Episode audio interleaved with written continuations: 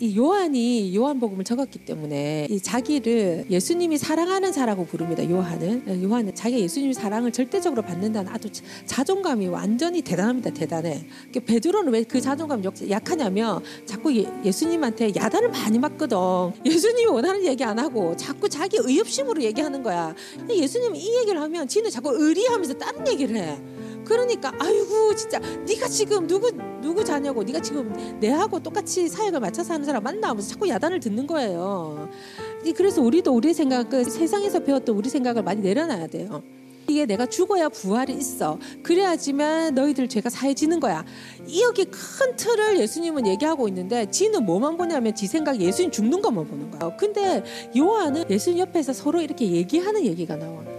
요한은 잘 맞추거든 예수님을. 그 나중에 예수님이 십자가에 돌아가실 때도 다른 제자들은 겁이 나서 엄두도 안 나서 가까이 가지도 못하는데 요한은 가까이 가. 그래서 예수님의 음성을 듣는다고 그 자리에서 예수님이 내 어머니를 부탁한다. 왜 늘 신실하고 예수님과 같은 모습을 보여왔기 때문에 무한 신뢰가 딱 가는 거예요. 이 요한은 자기가 반모섬에 가기 전까지 그 어머니를 모십니다. 그 어머니를 모시는 그 사역이 끝나면서 자기의 사역이 다시 시작돼요. 그게 어렵죠. 한 여인을 섬기는 것은 그렇게 쉬운 게 아닙니다. 자기가 사도의 직분을 가지고 있으면서. 근데 정말 예수님이 사랑하는 자처럼 행동하는 거예요. 근데 진짜로 예수님이 사랑할 만해. 왜냐면 모든 자기의 행동 방향과 자기의 모든 것을 예수님에게 바쳤거든. 자기의 어떤 사역이나 자기의 열정이나 자기의 것으로 예수님을 소진시키지 않았다고. 예수님의 사역에서 자신을 소진시킨 거예요. 여러분 한번 생각해 보세요.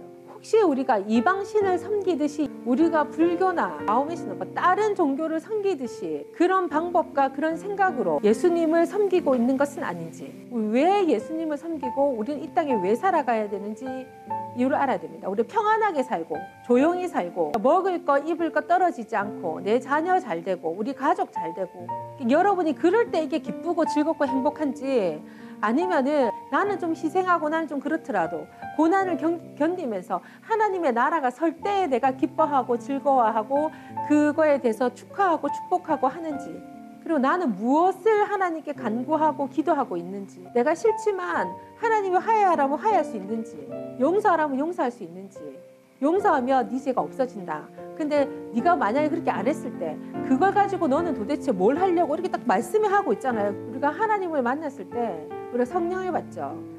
근데 원래 자기가 가지고 있는 재주들이 은사들이 다 있습니다. 어떤 사람은 사람을 잘 사귀는 사람도 있고, 어떤 사람은 행정을 잘 보는 사람도 있고, 어떤 사람은 영업을 잘하는 사람도 있고, 여러 가지. 근데 그게 죄가 나를 잡았을 때는 자기를 위해서 그걸 사용해요. 근데 성령님 하나님이 내를 딱 잡았을 때는 내가 그걸 하나님을 위해서 사용한다고요. 그럼 내가 만약에 다른 사람의 죄를 용서하지 않냐면 그 죄를 가지고 그 성품, 그 내 재주를 어디다가 사용하려고 하냐고 지금 물어보고 계신 거예요. 부활하신 예수님 우리에게 오셔서 하신 말씀입니다. 하나님에게 사로잡힌 자가 되려면 첫 번째 있어야 될 일이 뭡니까? 다른 사람의 죄를 용서해 주는 것이다라고 지금 부활하신 예수님이 이야기하고 계시죠. 이스라엘 백성들이 바벨론의 포로가 됐을 때 어, 전쟁이 일어났어요. 이게 다 자기들 죄 때문에 전쟁이 일어나고 포로가 됐지만 하나님이 그걸 미리 얘기해 주셨는데도 본인들은 따르지 않았습니다. 결국 전쟁이 났고 결국 자기들은 포로로 잡혀갔습니다. 그럴 때 이 사람들은 이 절망감과 이 부정으로 완전히 정신 세계가 초토화됐어요.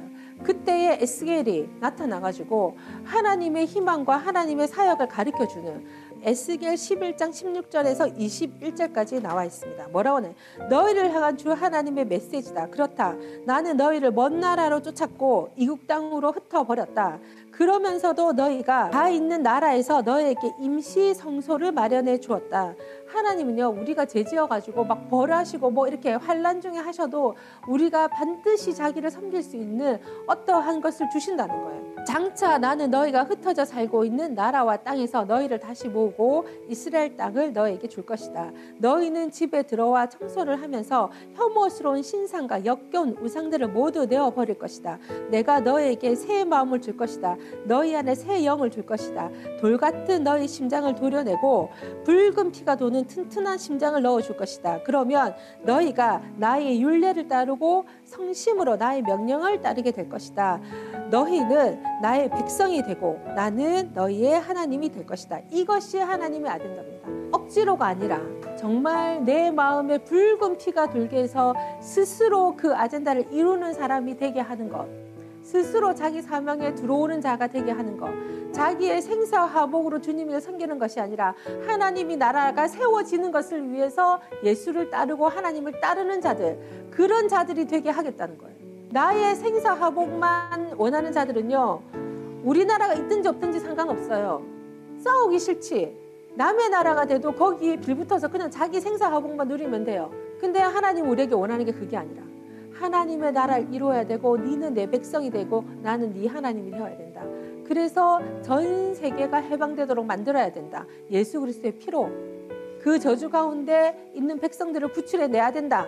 그러려면 나라가 있어야 되는데 그거 너하고 내하고 같이 이루자 이 말을 하고 있는 거예요. 그러려면 싸움도 있고 고통도 있고 힘도 들겠지만 우리가 그것을 반드시 해내자는 얘기입니다 지금. 21절에 뭐라고 했냐? 그러나 고집을 부리며 여전히 흉악한 신상과 역겨운 우상들에 들에 집착하는 자들은 사정이 다를 것이다. 그런 자들은 행한 그대로 갚아줄 것이다. 주 하나님의 포고이다 이렇게 얘기합니다. 흉축한 신상과 역겨운 우상들을 왜 우리가 거기 집착하겠어요?